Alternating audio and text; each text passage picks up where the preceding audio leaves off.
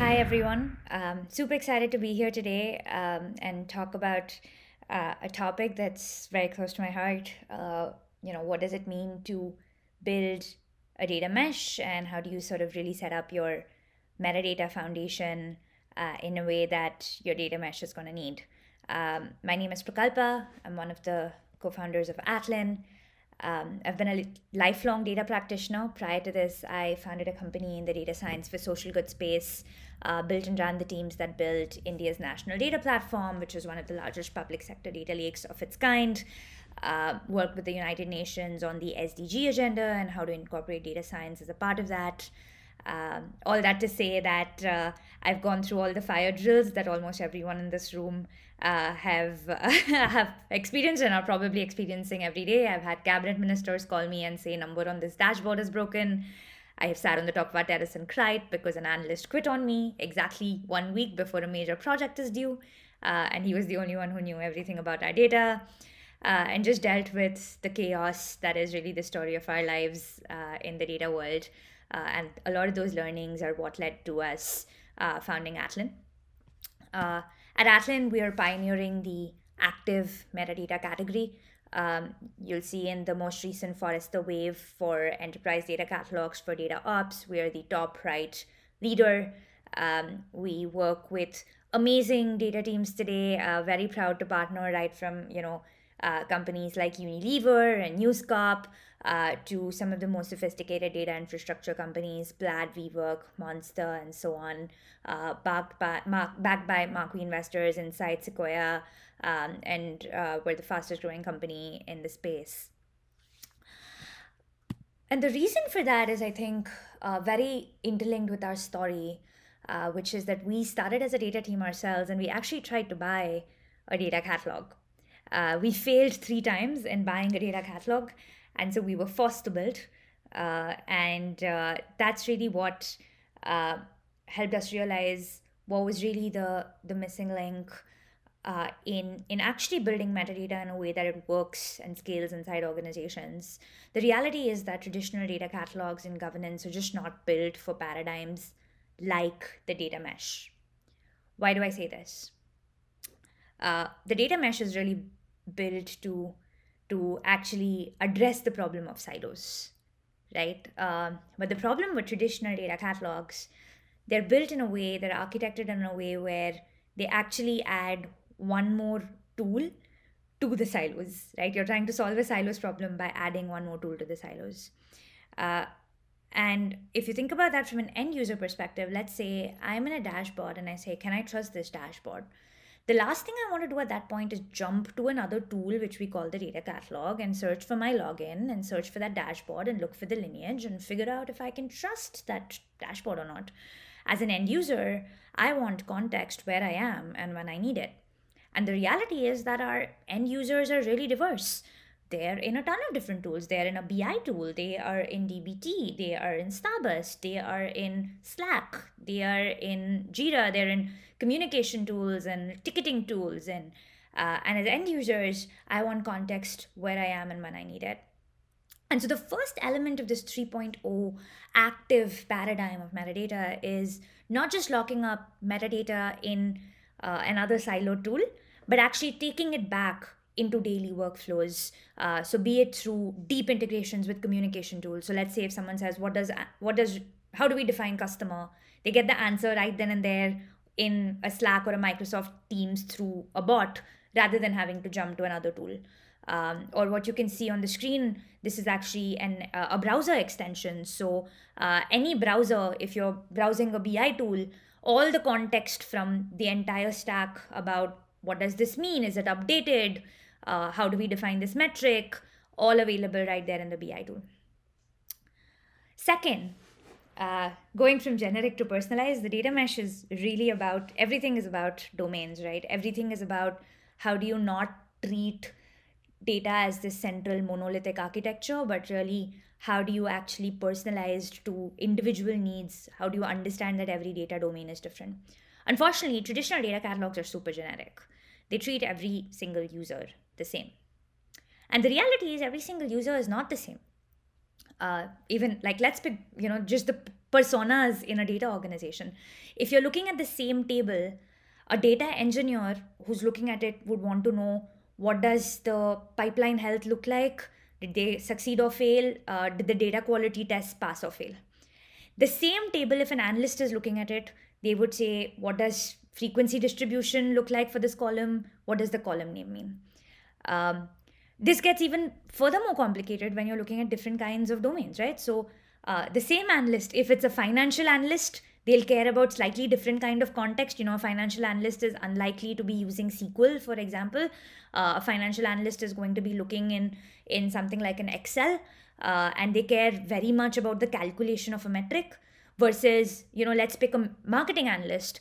A marketing analyst is is probably more data literate could be using sql or tools like that.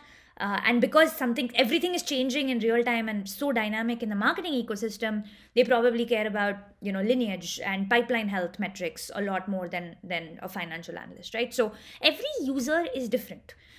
And you know if in today's world you can create completely personalized experiences for you and me uh, on netflix where you get your own personalized movie recommendations and i get my own why do we still serve up the same generic experience from a data perspective to our end users?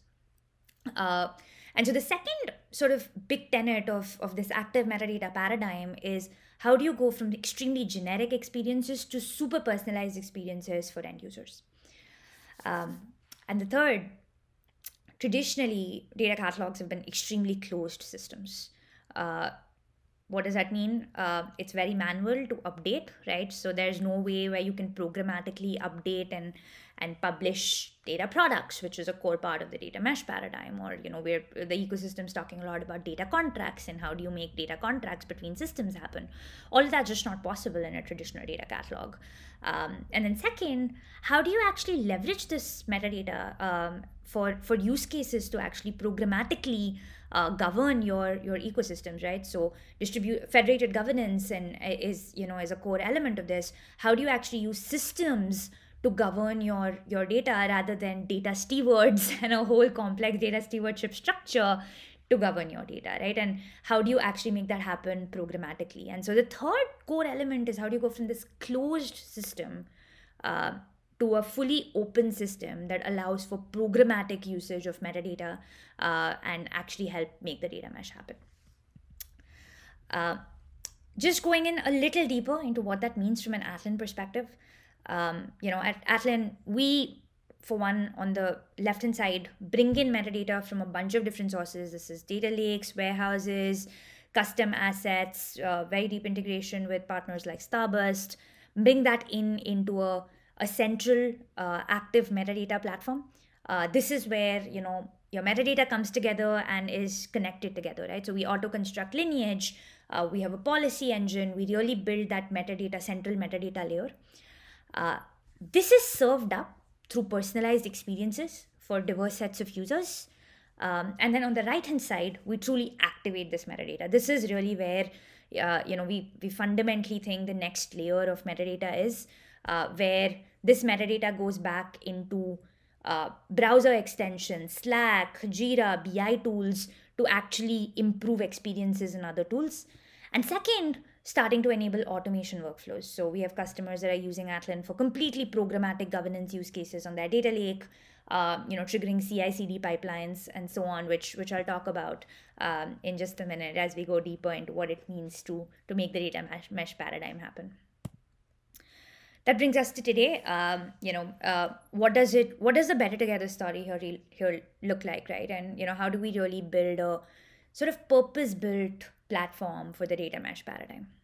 I think to begin with, it's important to understand what are the the fundamental principles that that define the data mesh in some ways, right? And to me, you know, there's there's a lot of um, uh, there's a lot that's talked about the data mesh uh, and you know organizations i think have to sort of still think about it the data mesh is is really a paradigm and it needs to you know every organization is still needs to think about what it takes to really adopt this to your own organization uh, but to me the data mesh is really a set of principles uh, and the three most important principles to me are really how do you go from centralized to decentralized organizationally uh, so how do you go from ownership being central in one central org to domains that are personalized uh, and decentralized.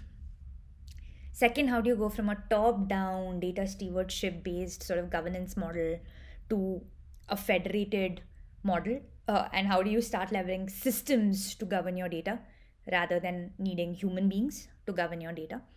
Uh, and third, how do you go from data being just an asset that you collect to fundamentally starting to think about data as a product uh, to share and for end users to start consuming uh, inside an organization? Each of these three paradigms need a very fundamentally different way of, of thinking about and addressing metadata. Um, and that's really what metadata 3.0 or active metadata is really about. So let's start with the first, right? Decentralized domain ownership. The data mesh is built around fundamentally every domain being architected and treating differently. Um, now, to be able to support this in Atlan, what we've built is, is really this concept that we call personas and purposes. Uh, what this means is that our end users are able to create completely personalized experiences. So you can see on the left hand side, personas could be data analysts, data engineers, financial analysts. So the type of person that they are based on the role that they are in. And purposes could be a financial use case, executive reporting could be a, a use case. So these are basically your domains itself uh, in the way that end users are, are consuming your domains. Now, from here, this translates into completely personalized views of how people consume uh, uh, the, the data products in their ecosystem. Uh, this means that, uh, you know, the best way I like to think about this is almost like in the website builder days, where you could create uh, completely custom widgets for for for your websites in some ways the same way what we've done is your view of metadata uh, when you're publishing to the rest of your ecosystem in the data mesh can be completely personalized so if i'm a data engineer uh, if you see on the right hand side, there's a data engineer view. My filters are going to be based on my pipeline ETL details. It's based on my data quality test, in this case, integrated into Great Expectations, which is a quality testing framework. Um, uh, so my entire view of what I can access, how I filter, what I see can be super personalized, just like Netflix is for you and me. Uh, to give you an example, uh, one of our customers, Fortune 50 financial company, ingesting over 10,000 data feeds every day from external providers, right? And uh, you know what you can see is they have this uh, pretty complex domain-specific governance setup, right? So uh, you know they have different types of uh, of users and groups. So they have domains like marketing and client. Uh, in those, they have different kinds of metadata policies. Uh, they have different kinds of data policies. Who can preview the data? Who can actually query the data?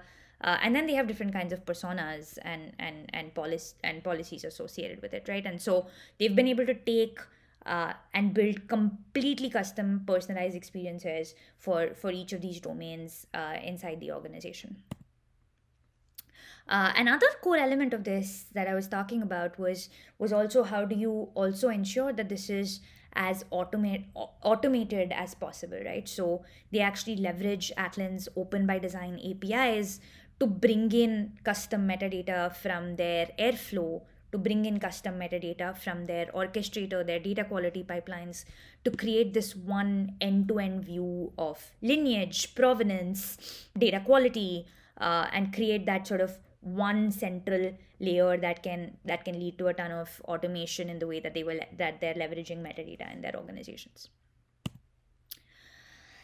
Second let's come to the second paradigm right? Data as a product um, data as a product is one of my favorite uh, tenets of the data mesh. Uh, and if you think about data as a product, every single core uh, principle of data as a product basically needs some level of of a um, uh, of metadata that's associated with it, right? So data product needs to be discoverable, which means you need to make it you know easily accessible through a Google like search or an Amazon like browse experience. It needs to be understandable. Who uses the product? Who created it? Where does it come from? It needs to be addressable. Uh, you know, how do you uh, bring in um, you know metadata from pipelines and data quality tools so that you can aggregate it at the data product layer?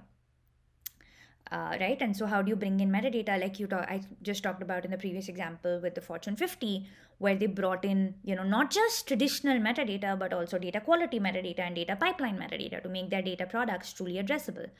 Um, fourth, secure, right? Um, so, you know, your metadata uh, that's defined by the domain team about security classifications should also orchestrate security policy management. So, what does that mean? That means your metadata cannot be closed in a single ecosystem. It needs to be made open and available. So, let's say, as a domain, if I'm publishing a data product and I say this is a PII, um, every system where that product exists, it could be in the in, in my core storage and processing layer, it could be leveraged in the BI layer. Uh, you know, you should be able to not just propagate that uh, metadata, but actually leverage that uh, through an open system in all kinds of downstream tools. Um, you know, interoperable, composable. So, you know, again, metadata needs to be easily accessible and interoperable across the entire ecosystem, uh, trustworthy, uh, right? So how do you compute for example data quality scores? So again again that how do you build an open system where your metadata can create more metadata uh, to to actually you know build trust in your data products?